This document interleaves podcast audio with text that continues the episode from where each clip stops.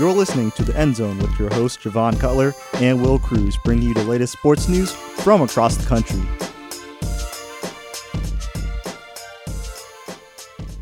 And on this Tuesday, February 25th, 2019 or 2020, live from Auburn, Weagle 91.1 FM. You're listening to another edition of The End Zone. I'm Jovan Cutler holding it down for today as we've got plenty to talk about in the world of sports. As, of course, we've got to hit on the Auburn basketball game that's happening tonight in about two hours or so. The Auburn Tigers are playing Ole Miss Rebels and good old SEC matchup. Perhaps Auburn will get revenge and start earlier than they did last time. Of course, Auburn struggled out the gate against Ole Miss as they were down by as many as 19 points in Oxford, but they ended up coming back to win the game in overtime. So a big win for Auburn back then. We'll see what Auburn can do as far as taking care of business tonight, but also during today's show, we're going to hit on some NBA topics, the latest news happening in the NBA, as well as some NFL free agency news, combine draft stuff, and maybe at the end we'll even touch on some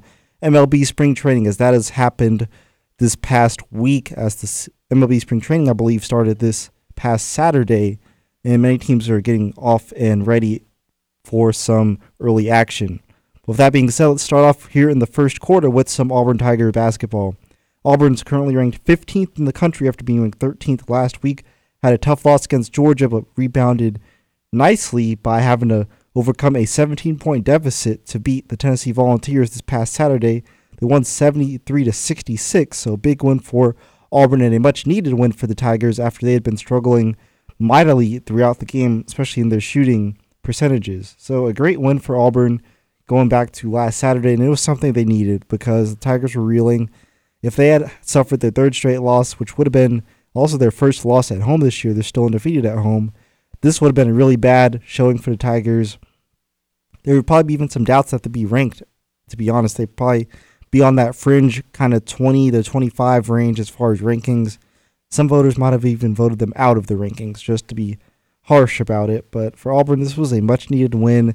And it just shows you how this offense and this team, it seems like, is much more of a second half team than a first half team. So it's just a big showing for the Tigers, and it's a much needed win. Stats aren't going to look pretty at times, as indicated by the stats in this game. Auburn only shot the ball, shot 42% from the field, including 35% from the three point range. Tennessee shot 45% and shot 35% as well from three point range. But what killed Tennessee in this game was their turnovers. They had more than double the Auburn turnovers.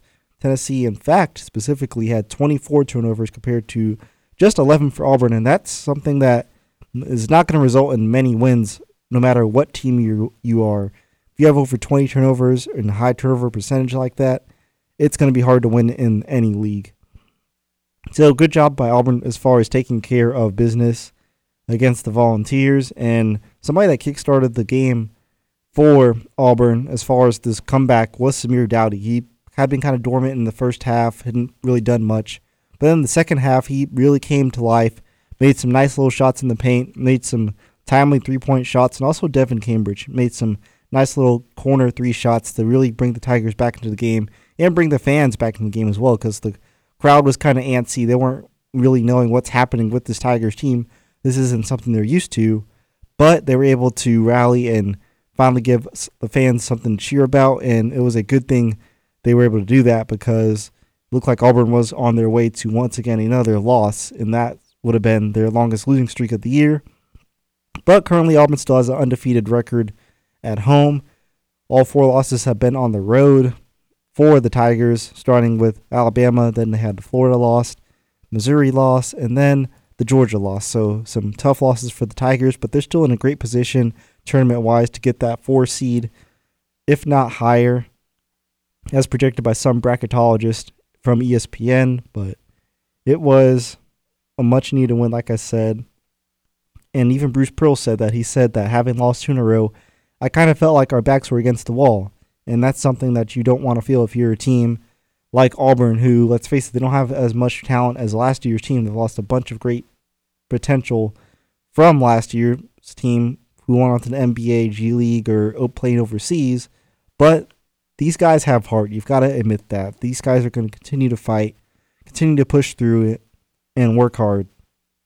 And that's something you've got to admire about a Bruce Pearl team, and that's what you should expect from a Bruce Pearl coach team is that they're going to fight their butts off and try to win every single game, try to scrap for every loose rebound, try to make every shot if possible, and just play gritty defense and play up tempo offense. So everything that they're trying to work for is possible, and I think it is going to eventually work in their favor under Bruce Pearl. And looking at the SEC standings right now, Auburn is currently two games behind Kentucky for that first place spot in the conference.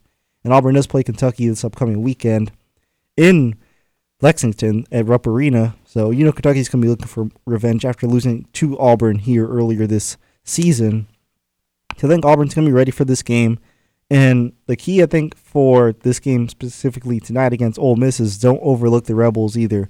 So Ole Miss has had Auburn's number the past few years in Auburn Arena. They beat them last year in Auburn Arena, and they've beat them five out of the past six years in Auburn Arena. So Ole Miss has had Auburn's number. They seem to find that magic recipe as far as brewing upsets and trying to figure out ways to win inside Auburn Arena. So that's going to be something the Tigers need to look out for. But I think that a win like that against Tennessee, combined with the home crowd into the game, is going to pave well for Auburn because they'll be able to feed off the energy of the crowd and also have confidence in themselves as far as making shots against the Ole Miss team that's been struggling this year at 13 and 14, including a 4 and 10 record in conference play. So I think for Auburn, they just need to get back to the basics. Make sure you get Samir Doughty, of course, involved. Get Austin Wiley for sure involved. And I think that it'll pay huge dividends for the Tigers. I think J- J'Von McCormick will step up as well. And I think Auburn's going to be in good shape. They are a much bigger team than Ole Miss. They should be able to dominate inside the paint. There shouldn't be any worries as far as that. And also, Auburn should be good as far as making sure they knock down their shots. As Ole Miss is a decent shooting team, but they're not a great shooting team. And for Ole Miss, as far as their offensive standpoint, they rely a lot on their guard, Breein Tyree, who is among one of the best guards in the SEC. He's averaging over 20 points per game this season, shooting about 44% from the field and knocking down about 81% of his free throws. So he's a pretty efficient player in terms of getting his own points. But for the Tigers, they're going to really need to stop him and make sure that they're able to get some type of momentum going here in this game. But going back to the Tigers and what they've been doing this year, they've been pretty solid, I'd say, this year. I mean, much higher expectations since they made the Final Four last year, despite losing a plethora of talent in a Jared Harper, a Bryce Brown, a Chuma Okeke, as well as players like a Horace Spencer and a Malik Dunbar. They had to rebuild this team kind of on the fly, and it helps that they had some a good recruiting class and players such as Isaac Okoro, who's a four slash five star prospect, depending on how you're looking at it in different recruiting websites. Then you have other guys who have been really great this year and have had moments of brilliance, like a Devin Cambridge, who stepped up well. And Flanigan, Allen Flanigan's also had some pretty good minutes as well for the Tigers. So I think that's been a huge transition for the Tigers that they're still, even to this day, are trying to figure out like what's the best lineup to close out with, what's the best lineup for this situation and scenario and that situation and scenario and all these types of predicaments. But I think they've done pretty well as far as managing that. And of course, the backcourt, you lose a lot of shooting when it comes to a Harper and Brown, but you've got a McCormick and a Doughty, and McCormick is not really known as a shooter. He's more of the athletic guy who could get to the rim if necessary and knock down shots occasionally, but he'll give you some pretty good assist numbers as well as he's done this year, averaging four and a half assists per game compared to about two turnovers. So it's decent enough ratio as far as his assist to turnover ratio. And then Samir Doughty, who came off the bench last year, is now in starting lineup as your kind of shooting guard. And he's been having to carry the load as far as sometimes offense for the Tigers. is averaging about 16 points per game, shooting about 41% from the field and 77% from the free throw line. But we all know he can kind of get in spurts where he's all absolutely scorching and makes a bunch of his shots.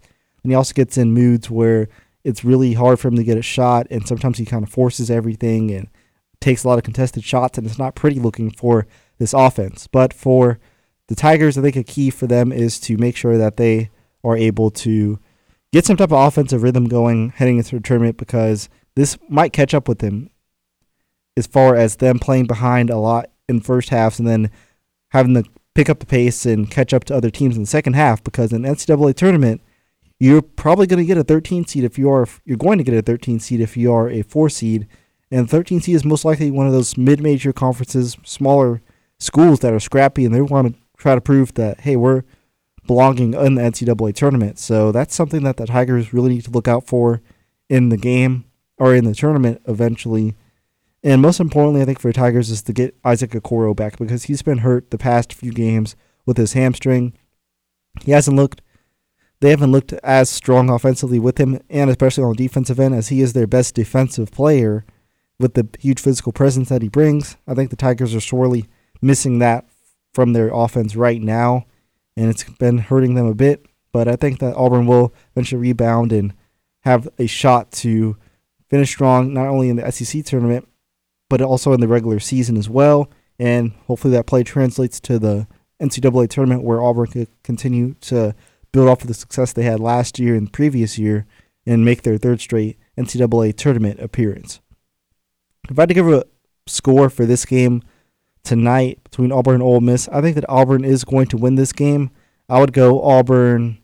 I'll go Auburn 82, Ole Miss 77. I think it's going to be a close game because Auburn's going to get their best shot from every team they play. That's just a fact of life here this season for the Tigers as they're among the hunted in the SEC instead of being the hunter like they were the previous years before Bruce Pearl came to town. But I think that Auburn's going to have enough to win this game. It's going to be a great game by both teams, but Auburn, I think, pulls away at the end and wins narrowly on a great performance by the offense. I think Samir's going to have a pretty good game. I think Austin's going to have a dominating game. A double double, I think, is going to happen. So book that right now. I think Auburn's going to win 82 to 77. But With that being said, this has been the end of the first quarter here on the End Zone. Don't touch that dial. End your day with the End Zone. We'll be right back after the break.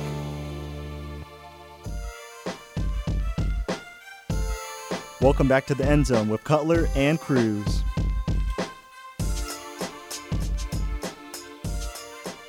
Yeah, welcome back to the end zone. You've reached the second quarter here on Weagle 91.1 FM. Second quarter today is going to feature some NBA basketball as play is picked up here in the second half of the season as we're approaching the playoffs.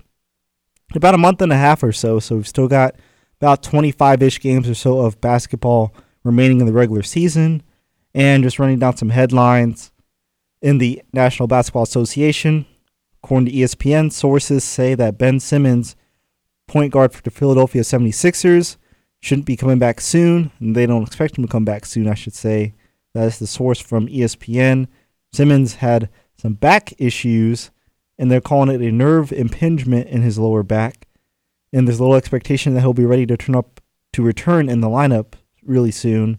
So they're giving him about a two week healing period, and then he'll be reevaluated as far as his back. So that's a bit of a blow for the 76ers, who are still in the thick of the Eastern Conference playoff race. They're currently a top six seed.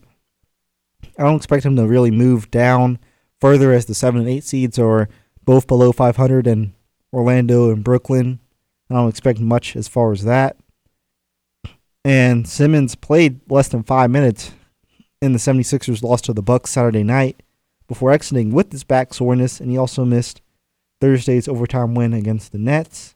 And last night's game against Atlanta, Simmons is averaging 17 points, 7.9 rebounds, and 8.3 assists this season. So Simmons is having a solid season, but 76ers are now going to have to rely more on a Joel Embiid to really carry them into this home stretch as far as the season.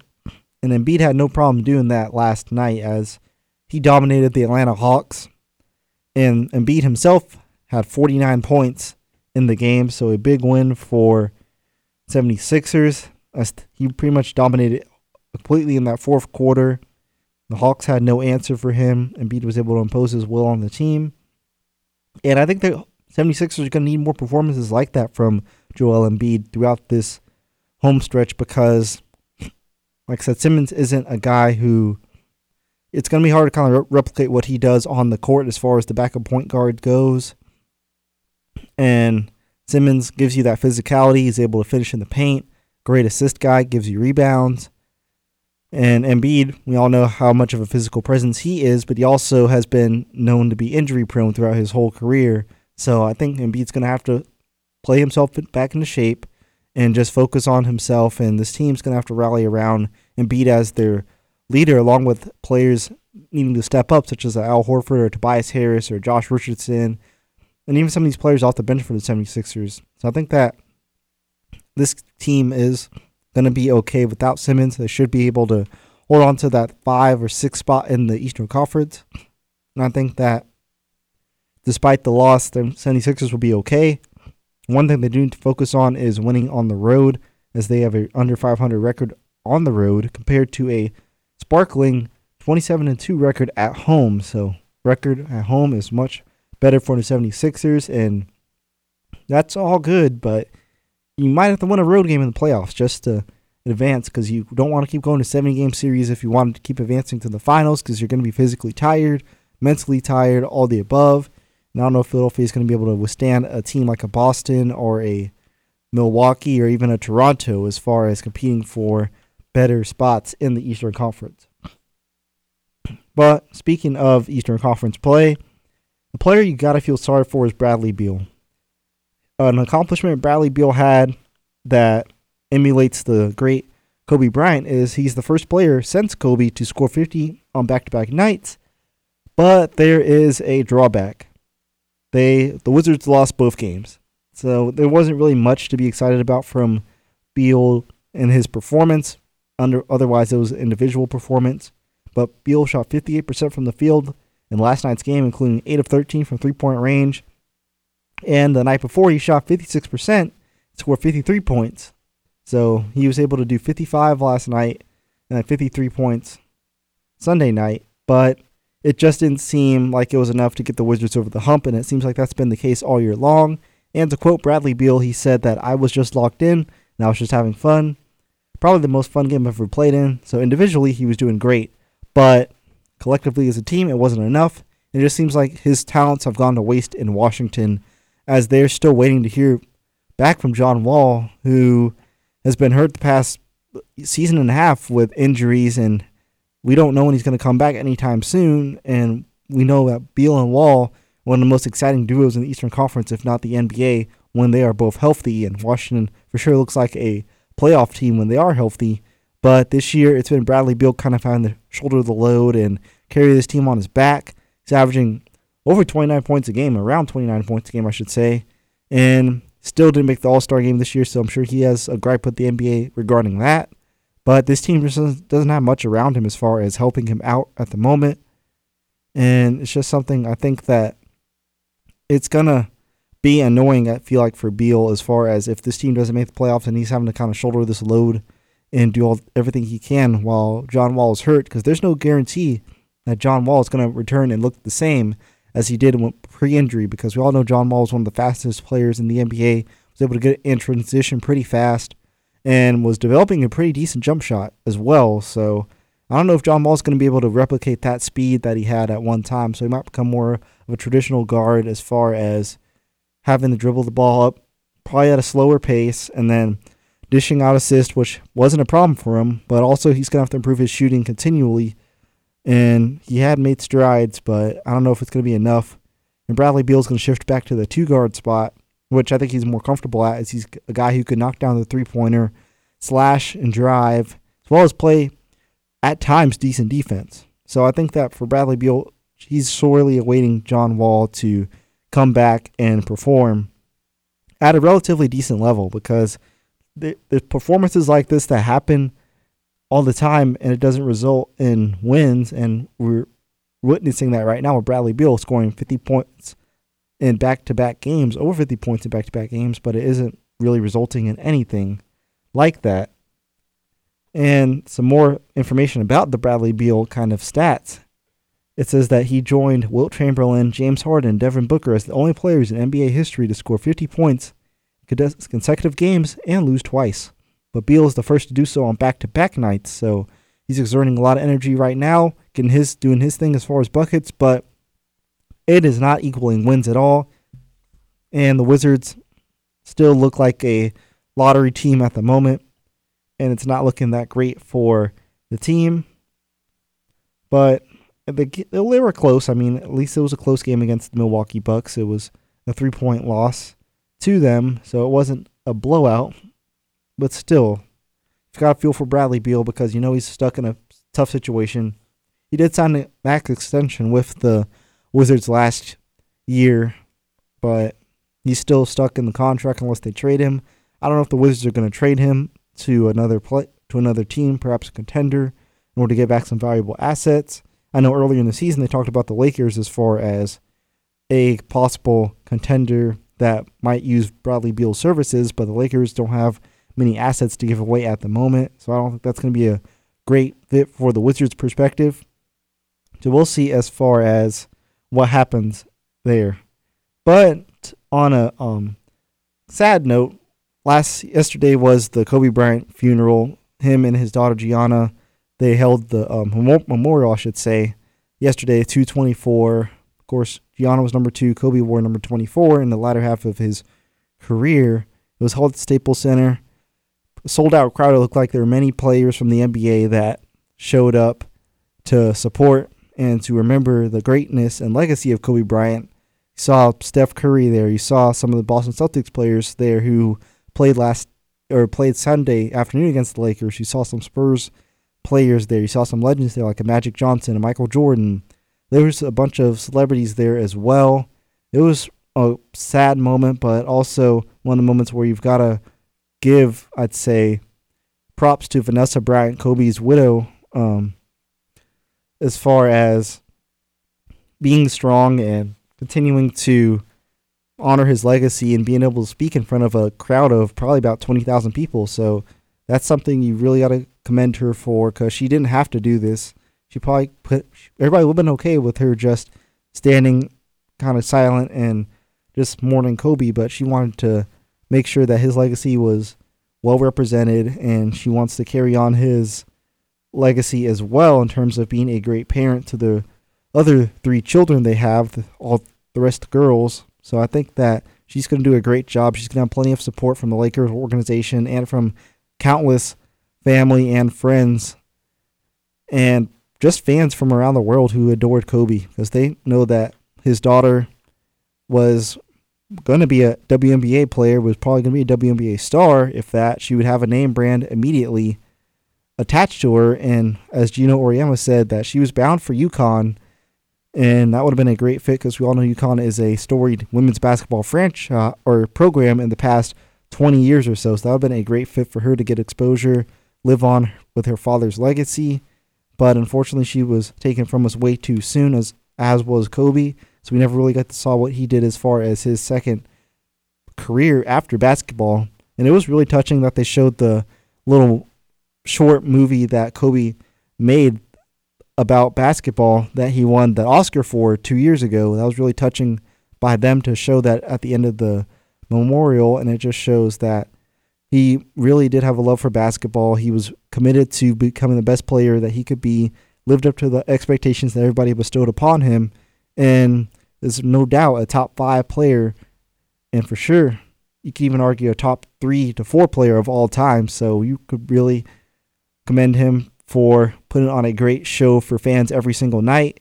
And Memorial really reflected how much everybody loved Kobe, and uh, this is something that I think everybody's gonna remember for the rest of their lives. And it was just well put together as far as Memorial. There were some chuckles every once in a while, so it wasn't too solemn, and also some great performances by artists such as Beyonce, who sang, and then Alicia Keys p- played um, Beethoven on the piano, which was what Kobe also did as far as how to um, woo Vanessa. He played Beethoven on the piano as well. So it was just a touching ceremony and memorial. And for sure, Kobe Bryant will never be forgotten by not only NBA fans, but people from around the world. But with that being said, this has been the end of the second quarter here on the End Zone. Don't touch that dial. End your day with the End Zone. We'll be right back after the break. Welcome back to the End Zone with Cutler and Cruz.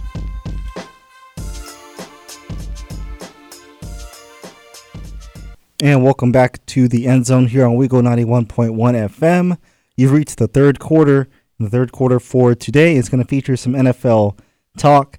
Not much still going on in the NFL. Been a pretty quiet offseason thus far.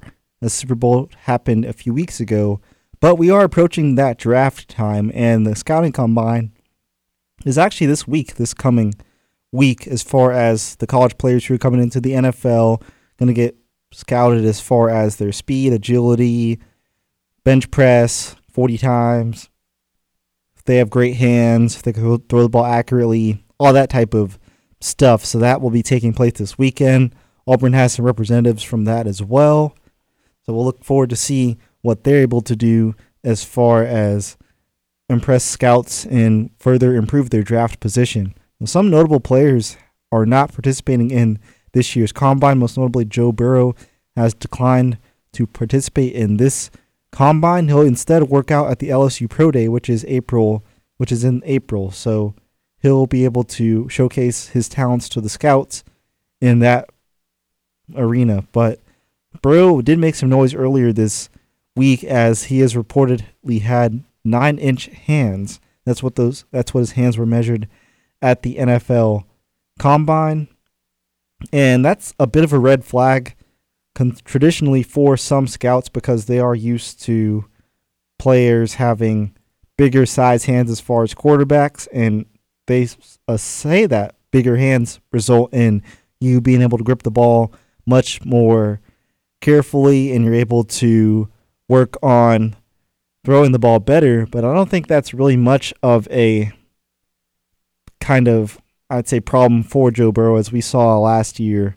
He was able to still put up great numbers in an offense and put up I'd say a, one of the best years of all time as far as a college quarterback. You could argue the best of all time if you want to go there. I mean, he had 60 touchdown passes, 76% completion percentage over 5,000 yards. So he put up video game numbers for an LSU team that had never had a quarterback traditionally ever do that. I mean, LSU is more of a running back type of school. The quarterback just did enough to win the games, but Burrow and Joe Brady, also the passing game coordinator who's now with the Panthers, flipped it upside down and turned LSU into a really strong offensive team and led them to a national championship. So I don't think hand size really matters as far as the NFL is concerned. There's been plenty of small hand quarterbacks that have made it to the league. I mean, Jared Goff had small hands a few years ago in the combine, but hey, he was a first round pick with the Rams. He's done pretty decent for himself, led the Rams to a Super Bowl the previous year. So he's had a decent enough career for himself. And I don't think that matters much either. And even a better example than Jared Goff is Patrick Mahomes, who had nine and one fourth inch as far as hands, so 9.25 inch hands and we all saw what he's been doing since the NFL, which is light it up on fire, make a couple of Pro Bowls, win a Super Bowl, win MVP. So he's done a lot for himself as well. So I think the hand talk is blown out of proportion a lot of times in the NFL, and it's just something that they judge and that these scouts really want to kind of hamper on. But it's not a big deal because as long as you can throw the ball accurately and you can throw it on time and you could lead your team team to win games, that should matter the most I'd figure in the NFL, but I guess some scouts are really fixated on hands, and sometimes it bothers some scouts, and other scouts are able to bypass the glaring, I guess, deficiency, if you want to call it. But I think Burrow won't have anything to worry about. He'll be a top pick in the draft for sure. Number one consensus is what people are saying. It just all depends if he wants to go, because there's been talk that he might not want to go to the Bengals, who are in a dumpster fire situation right now. But I don't know what other situation will be better for him as far as a team. I think the Bengals would be the, probably the best scenario for him. They still have a, a wide receiver in AJ Green, who, albeit had a lot of injuries last year in the pre- in the previous year, but he's still one of the best receivers in the league when healthy. He's able to give you a vertical threat down the field. Got a solid running back in Joe Mixon, who has had some, of course, past transgressions at Oklahoma that were viewed as really negative, and they were, but he's able to turn his life around and become a solid running back in the league. So I think those are two kind of foundational pieces on offense that Burrow could really stand out and look for himself. And also, you've got Tyler Boyd, who put up a thousand yard season last year. So it's not like he has nothing to work with, and it's like a bare cupboard as far as what will be coming to in Cincinnati. You've got a young coach in Zac Taylor who's looking for anything right now just to be optimistic at the moment. So I think that for the Bengals, Burrow will be a perfect fit for them. Burrow, I don't think he'll have as much pressure as he would performing in a bigger market. In Cincinnati, they're not going to make the playoffs anytime soon, so Burrow still has a chance to develop for another year or two and then take that ascension into becoming a star caliber quarterback if he doesn't do it already in his first year. But you never know with some of these quarterbacks. Sometimes they hit off and take off immediately, and sometimes they take a little bit more time to develop, and they then they finally take off and become the players you thought they would be when you first drafted them. So, it, you never know what uh, the case is going to be with Joe Burrow, but I think that he will be a solid NFL quarterback, and he'll be somebody that teams will be happy they have, or one lucky team will be happy they get in the draft. But on to more NFL news, it says the Vikings that the Vikings are not trying to move on from Stefon Diggs, says GM General Manager Rick Spielman. There's been some talk that Stefon Diggs was not happy in Minnesota. He's been the tandem um, in a tandem with Adam Thielen, arguably the best tandem in the NFL as far as wide receivers go. But he's in the plans for the 2020 season, according to Spielman. Spielman also said he's not only a major part of our offense and a major part of our organization winning games, but he also does a lot of things for his organization off the field. There's no reason, the rumors or whatever you're talking about, to anticipate that Stefon Diggs is not going to be a Minnesota Viking. When you have some of the offensive talent that we have with him and Thielen together, and with Rudy, aka Kyle Rudolph, and Irv Smith, with Dalvin Cook and Alexander Mattison, we have a pretty good support cast around our quarterback, who is Kirk Cousins. And the rumors were kind of dating back to last year as far as Diggs because he was fined $200,000 for unexcused absences from practices and team meetings in wake of a week five loss at Chicago. So that kind of stirred the pot as far as is he going to get traded? Does he want to be released from his contract or anything like that? But sometimes you just get frustrated in the middle of the season when you're not getting the ball. And that was the case for Stefon Diggs at one point in the season. He wasn't really getting the ball as much as he wanted to. Kirk Cousins is known more of as a quarterback who spreads the ball around. He won't really target one specific receiver, and he was targeting Thielen a bunch of times as well as Kyle Rudolph, and Diggs was getting not as many touches, and that bothered Diggs, hence the trade request rumors and kind of cryptic tweets he was sending out on social media. But I think Diggs does really want to stay. I know it's been a tough year as far as what he did but he still had a pretty good year. He was 63 receptions. He went for over a thousand yards, uh, six touchdowns. He also is under contract through the 2023 season, so he still has enough time to kind of work out his frustrations with this team. And I think that he would love to still be with this organization because they have a great cast, as I mentioned, as far as the weapons they have. And they made it to the NFC divisional playoff last year. They upset the Saints. So you could see some bright spots with this Vikings team. The defense still should be really good. Offense should be still solid. They get in a new, new offensive coordinator, Gary Kubiak, who is regarded as one of the best offensive minds of this generation. So I think that for the Vikings, they're in great shape as far as their offense is concerned, and it wouldn't be surprising if they were able to get back into the playoffs and go deep into the playoffs once again. Some other news in the NFL going off of quarterback or going off of offensive players is the Panthers coach Matt Rhule on quarterback Cam Newton. Rhule said, I want to coach him. And he said he expects Cam Newton to be on this roster in September, but he didn't want to guarantee any player a spot in his first season as a head coach. But I would pretty much guarantee that Cam should be getting his job back. I mean, I wouldn't see any quarterback controversies spewing out of Carolina because we all saw what Kyle Allen – did and what Will Grier did, they weren't that impressive in the season. And the Panthers absolutely looked lost on offense, minus Christian McCaffrey, who proved that he is one of the best running backs in the league last season. But I think the Panthers are making the right decision as far as keeping Cam.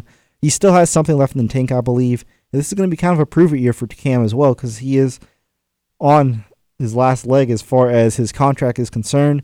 He's reaching an age where you're still in your prime, but you might not be in like your athletic prime anymore.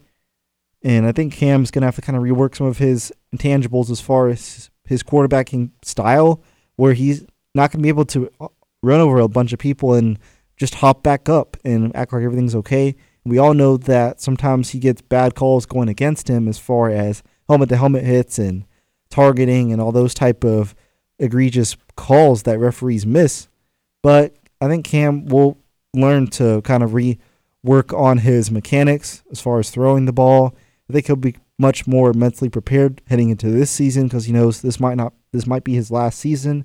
He's already 30 years old, so like I said, he's prime athletically might be slowing down a tad as far as his as his dual threatness. But I think that he is still the quarterback the Panthers should roll with because he still gives you the threat, despite being a little older, of his dual threat ability. And when he is on passing the ball, he is really on. That is the fun thing to watch about Cam Newton is that he can throw the fastball as far as throwing it right into the pocket of the receiver. Sometimes they catch it, sometimes they don't. And sometimes Cam is wildly inaccurate. So you kind of got to live with the both kind of case scenario in that regard. But I think that Rhule has the right decision to roll with Cam Newton here because who else are you going to draft that could be better than Cam Newton? And you figure a good amount of the quarterbacks might be gone by the time you draft, and you don't really want to start with a new quarterback in a division where they've got plenty of established quarterbacks, such as the Drew Brees and the Matt Ryan. Jameis Winston, we don't know what's going to happen with him, but I'm going to assume that the Pan- or the Buccaneers would pick up his option as well. But I think the Panthers are making the right decision with Cam Newton staying, and Cam Newton in return is going to have, I believe, one of the best seasons he has ever had because he's going to be determined and focused to prove to everybody that hey, I'm still one of the best quarterbacks in the league, and I can still bring it, and I can still be everything that you guys thought I can be. But with that being said, this has been the end of the third quarter here on the End Zone. Don't touch that dial. End your day with the End Zone. We'll be right back after the break.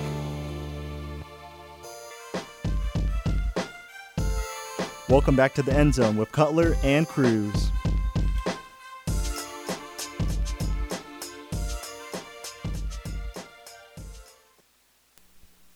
And welcome back. You've reached the fourth quarter here on the End Zone, and the fourth quarter for today is featuring MLB baseball. Spring training has finally kicked off for all 30 major league teams in Arizona and Florida. And not much going on this far. It's only been about a few games played for each team. But of course, the big news is the Houston Astros, their scandal as far as the cheating and the pitches and all the stuff coming out as far as their cheating has been concerned. And they've already taken a a bit of a kind of struggle as far as their road games have been concerned. They've been booed a lot in their away games. And Jose Altuve, who was one of the culprits of the scandal, possibly had a buzzer. He was possibly wearing a buzzer, I should say, during, under his jersey during the ALCS last year. He was grazed by a pitch. So it has not looked that great for the Astros so far and it was something that I think was a mistake as far as Altuve being hit by the pitch. I don't think it was really something as that was a big deal in spring training because you could easily miss somebody and hit him, and it was in the foot. It wasn't like in the back because usually if you're trying to intentionally hit somebody, you wouldn't aim that low. You would aim more kind of square in the back or in like the arm or something like that. The foot, it's easy to miss your location down low, and then it just kind of clips the toe of somebody and they just go, go to base. But I think for this scenario, it wasn't really nothing. And even Dusty Baker, who's the Astros manager now, said he was hitting the foot. That ain't nothing. You know what I mean? It wasn't intentional. And I truly believe that it was not intentional as far as what happened to him against the Detroit Tigers. And I think the real punishment for the Astros is going to come in the regular season, where I do expect players to have a vendetta against them, and there's going to be some serious repercussions being taken against the Astros and MLB for how they handled it. I think players are going to get hit pretty hard by opposing pitchers. I don't know if it's going to happen in this first series against the Athletics when they do play in the regular season, but you could for sure expect on the road that the Astros are going to be facing a lot of scrutiny, a lot of booing. It's not going to be a pretty scene at all.